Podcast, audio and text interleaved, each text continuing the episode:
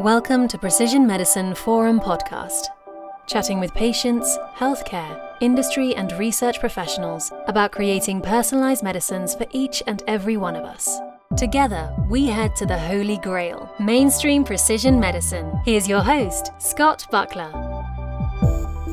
Good afternoon, ladies and gentlemen, and welcome to our Precision Medicine Forum podcast. And I'm delighted this week to be joined by Dr. Anthony Khawaja, who is going to be speaking to us about the role of precision medicine in ophthalmology following a recent article that appeared in the Ophthalmology Times Europe earlier this month around precision management management in glaucoma. And it's something that jumped out to myself doing research for upcoming podcasts on precision medicine. And Dr. Khawaja uh, caught my attention with this fantastic article, and it brought me to thinking about precision medicine in ophthalmology, uh, something we've not explored to date with the podcast series. So uh, I'm joined by Anthony today. And first of all, Anthony, I just wanted to ask you a little bit more about uh, the role of precision in uh, ophthalmology. How did you become interested in that as a, a glaucoma specialist? How did it catch your attention? Glaucoma is one of the commonest causes of blindness, you know, in the UK and, and globally.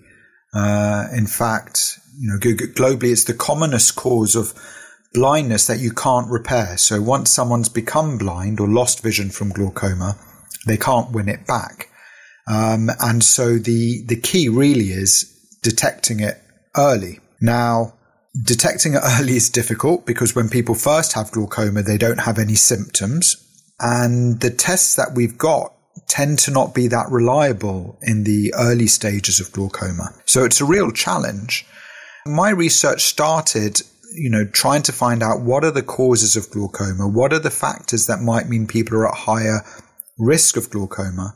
So that in the future we can detect it sooner and earlier.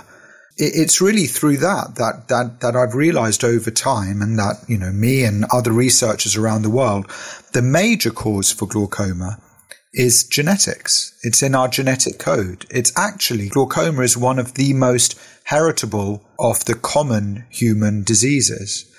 And so now that we've started to make all those discoveries, so we understand more of the complex genetic causes of glaucoma, we can use that information collectively to better understand who in a general population is going to have glaucoma, uh, is at high risk of getting it and much higher risk than others who, who are at much lower risk. So, so you can start the precision, the, the personalizing even at that population level, because at the moment, if you try and screen everybody in a country, you identify too many people who don't actually have glaucoma or, or, or, aren't at risk of blindness.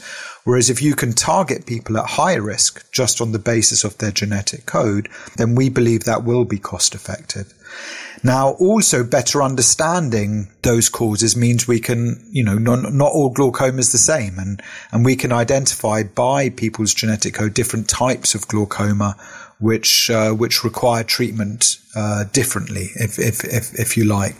So, so so that's the angle I, I came in.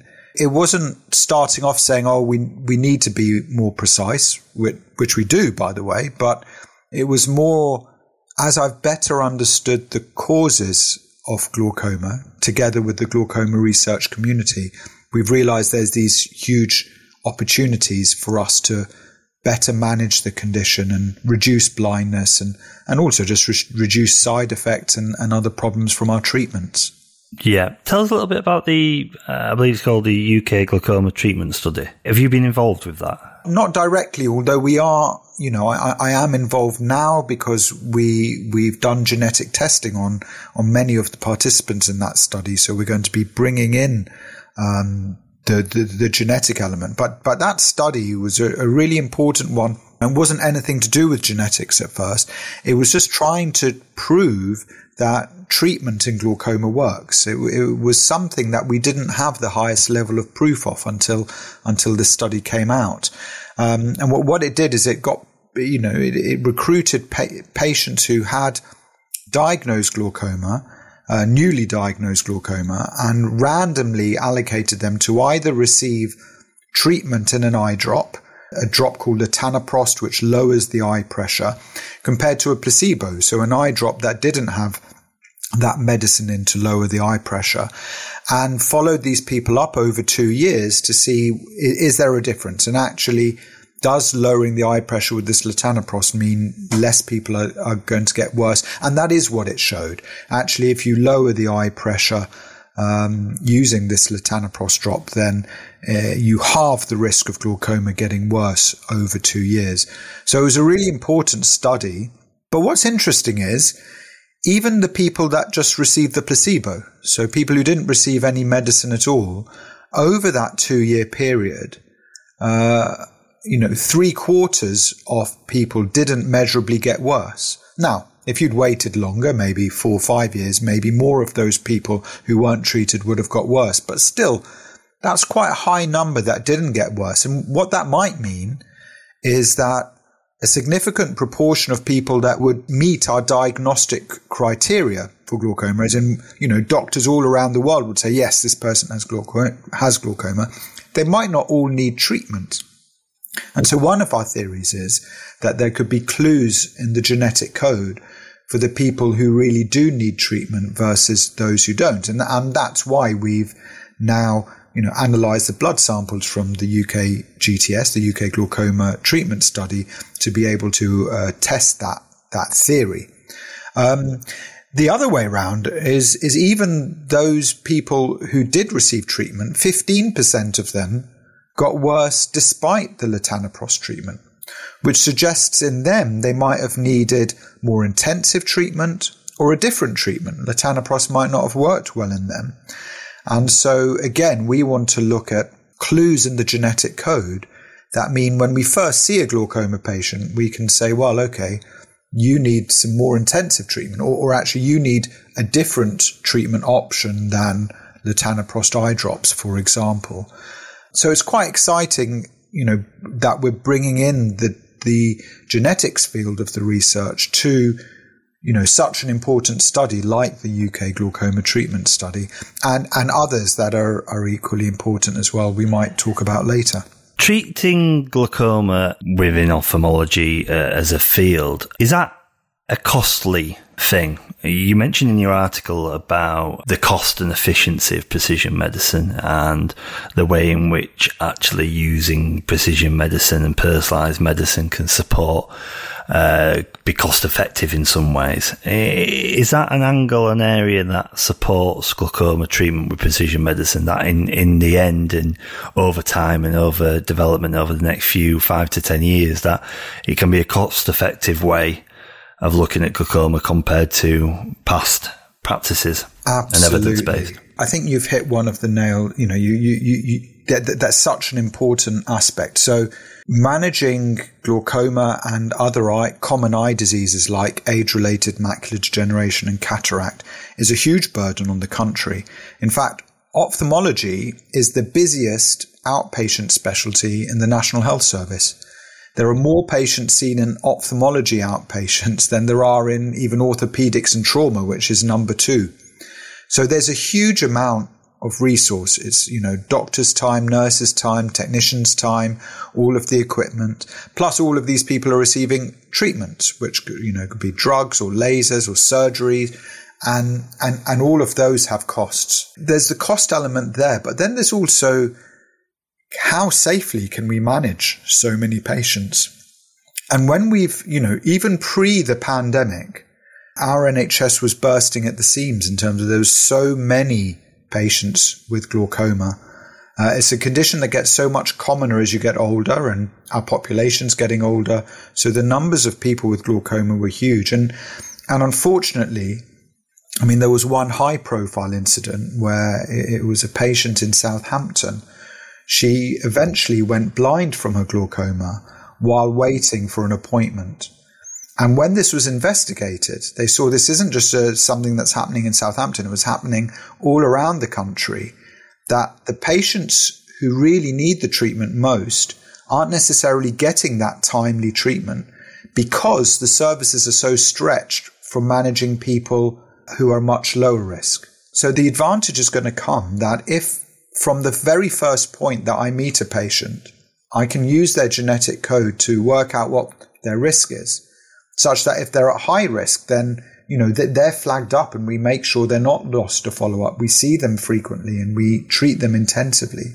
But equally important, it helps us more confidently decide who's at low risk, who we need to see less often, maybe avoid treatment in so that they don't get side effects and save a lot of costs. So it, it works both ends. So it's identifying those at high risk so we can really target our resources towards them, but also avoid using our resources on the low risk people. And, and at the same time, that protects them from, you know, unneeded hospital visits and side effects from treatments that they might not need. Yeah. It proves efficiency across the NHS as well, doesn't it? As you said, um, the pressure on the NHS is is huge. It always has been huge historically, and there's never been a time I don't think winter or summer where that's not been the case for the last 20 years. But quite obviously now during COVID and because of COVID, the consequences are quite high with that. So the Even need worse, for efficiency yeah. is key. I think the case you mentioned there with Southampton, if I'm not wrong, I think I read about that was was as a consequence, I think, of cancelled appointments due to COVID. I believe, I think was the uh, case uh, with the uh, Southampton. The, the, the one I'm thinking of was actually happened and occurred prior to COVID. Uh, now, I wouldn't be surprised if there's there's a lot of similar stories following COVID because I mean now you know it, it, it's even more challenging. In fact, one thing COVID taught us if, if if there were if there was anybody I doubt there were many people but there's anyone who didn't think that better being able to assess someone's risk was important I I, I think we all realized that because all of us when the pandemic first happened we had to somehow very quickly at scale go through all of our patients and decide who was able to be deferred and who needed to come in despite the risks of having to travel and come into the hospital and be seen in a clinic. So it's a no brainer for everyone now. We realize how important risk stratification is and, and using the genetic code to do that, a precision or personalized approach is is, is clearly going to work for some conditions, and particularly genetic ones like glaucoma. Touching on the genetic element for, for a second, you talked a little bit in your article at the beginning of the month that I refer to about the relation to history of of health within a family or the impact of diet and food, particular mention of caffeine, um, increasing pressure on uh, a greater chance of having glaucoma. So from a genotyping perspective, how, how, valuable is, is precision medicine in being able to look at the diet and history of a person to, to evidence that maybe from a family perspective, glaucoma could be something that's high for siblings, sons, granddaughters. And will that in essence create a more efficient and sustainable diagnosis system moving forward? I feel there's a few questions in that. So, so I'm, I'm going to talk about, well, one thing you mentioned, very important thing, you know, knowing whether members of your family have glaucoma or not and how that might influence things. And then secondly, you brought in this diet and lifestyle thing. So let me answer those, those separately and then bring it all together. So you, you raise a really important point. You sometimes, you know, you don't need to do fancy genetic testing to sometimes know that you're at high risk of glaucoma because if it runs in your family, that's telling you that, you know, your, the, your genetic makeup, which comes from your parents, you know, if, if, if, if either of your parents have glaucoma or your siblings do or aunts, uncles, grandparents and so on, that suggests that within your family, you've got these genetic variants that might increase the risk.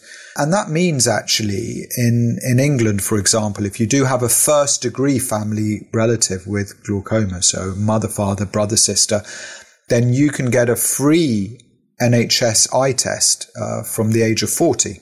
Whereas you have to be over 60 if you don't have that. That. So, so, so already, you know, there's, there's a way you can actually get your eyes checked. And, and so I think, you know, find out if you do have a family um, member with glaucoma and then, you know, do, do get your eye tested if, you do. Because if you do get tested and you get it picked up early rather than too late, then it can be treated and, and you can avoid ever having problems with your vision. Whereas if it's picked up too late because you can't f- repair that vision that's lost, then it might well impact your quality of life. Now, unfortunately, just knowing a family history isn't good enough. And there's, you know, a lot of people who get glaucoma, maybe even most of them, don't necessarily have a family member that's affected. And that's because it's all to do with the random shuffling of the genes you get from your mother and father with the variants in those genes you get. And so it's almost like, you know, the, the hand you're dealt in a, in a game of cards. And so what we can do much better now is if we do know your genetic code, then we can make much better predictions than we can just on whether you have a family member that that's affected. And in a future world where genetic information is going to be available on, on everybody who, who uses healthcare services, then we're going to be able to use that to be able to target our screening to those people at high risk.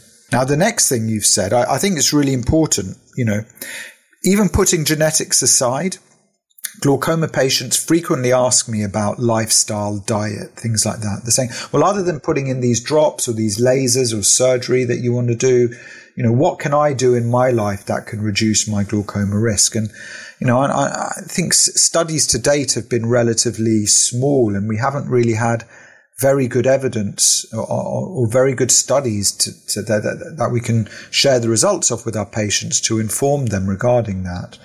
But recently there have been much bigger studies like, like the UK Biobank one, and we have been looking at which factors uh, in somebody's lifestyle they can alter to, to potentially reduce their risk. But what's really interesting, bringing in the genetics now, is these factors seem to only influence glaucoma risk if you're genetically predisposed. So you mentioned caffeine. If you look across the whole population, it doesn't seem that the amount of caffeine you consume influences your glaucoma risk.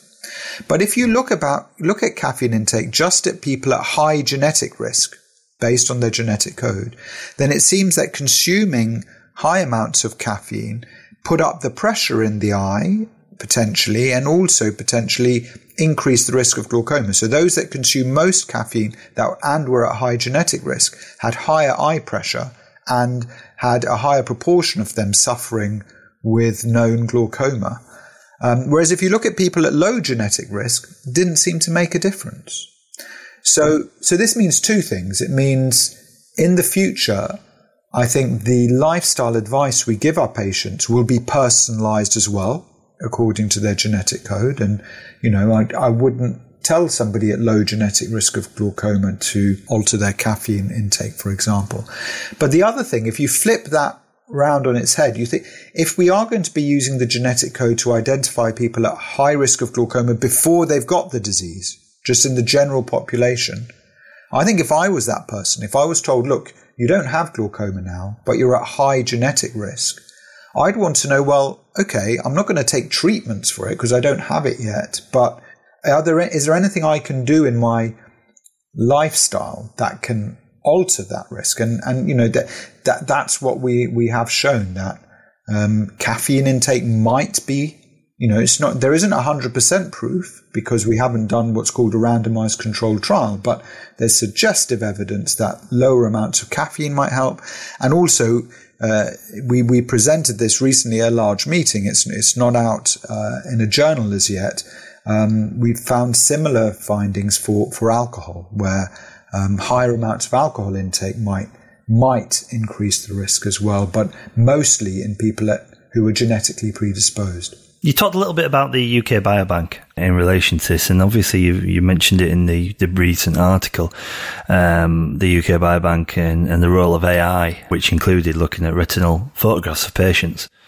Artificial intelligence is something we've covered in, in, quite detail throughout the PMF podcast, but also in, in, some of our other work. And the growing role of artificial intelligence in radiography, um, in oncology, and in areas like that is is huge um, and, and being scaled up uh, across Europe and North America. The role of AI um, for uh, ophthalmology and, and your work with it today, how do you see the benefit of that and, and playing a role with precision medicine and, and from your experience recently, I know there's a, been a genome wide uh, study, vertical cup disc ratio, which identified uh, genetic markers for glaucoma. Tell us a little bit more about your opinions on AI and how that plays a role in ophthalmology moving forward, certainly from a glaucoma perspective. Particularly for ophthalmology, um, AI is going to be very important. And that's, I think, one of the real sort of mind blowing strengths of AI is, is, is, is, how well it can analyze images, photographs, or, or, or, other types of medical images. And given the eye is transparent, you know, we can take very detailed photographs or scans of the important structures in the eye. So, so for glaucoma, it's essentially measuring, you know, how healthy the, the optic nerve is. And, and you mentioned this, this number, vertical cup disc ratio. That's like a summary number which, which tries to summarize how much optic nerve degeneration someone might, might, might have had. It's a bit more complex than that, but that's, that's the, that's a simplistic interpretation. Now, in, in, in years gone by, people would take photographs and then there'd be human graders that would measure this number on the nerve, and then that number would subsequently be used. And it turns out that AI can measure that number much better than humans. Not just quicker or more easily and, you know, to do it on, on thousands and thousands of, of, of images, but actually better. So even if humans taking their time to do it, AI can do it better. And, and, and that helped us. We did a big study looking at what you know genetically speaking why why do some people have a larger or smaller vertical cup disc ratio? You know it is what might be a tendency towards optic nerve degeneration or not? And and you know we, we discovered a lot more about the genetic basis of that and of glaucoma through through doing that study. But in terms of screening in the past then rather than needing somebody who was an expert to be able to grade, uh, you know, or interpret a photo of the back of the eye, you know, and, and no, no, not only can an AI do it quicker, uh, you know, you don't need a waiting list. There's no backlog. It just does it immediately. It can do it better. And so I, in the future, I think there's no doubt that the way we're going to effectively pick up glaucoma in the general population before it's caused blindness uh, effectively in a cost effective way is going to be a combination of targeting those people at high genetic risk, but also using artificial intelligence to uh, automatically and more effectively look at the pictures, the images, the scans we take to decide whether that person needs to go on to see an eye doctor or not you're doing a lot of travelling uh, over the summer, and you, have got a seems to be a, busy schedule uh, involved in lots of different uh, areas and research. What what have you got coming up over the next few years in relation to the role of precision medicine and any research projects you're involved in? With it around glaucoma, I know you've talked about the future being around personalised screening strategies. Are you are you going to be involved in any work going forward around this? Well, one study I'm really excited about is a UK wide study called Our Future Health. They've just started now. I'm actually a patient, uh, a participant. I, I, had my examination and blood test taken yesterday. Uh, they've just started doing this. They're going to recruit 5 million adults in the UK.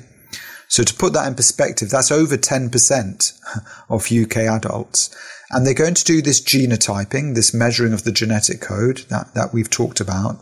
And they're going to follow us all up over time.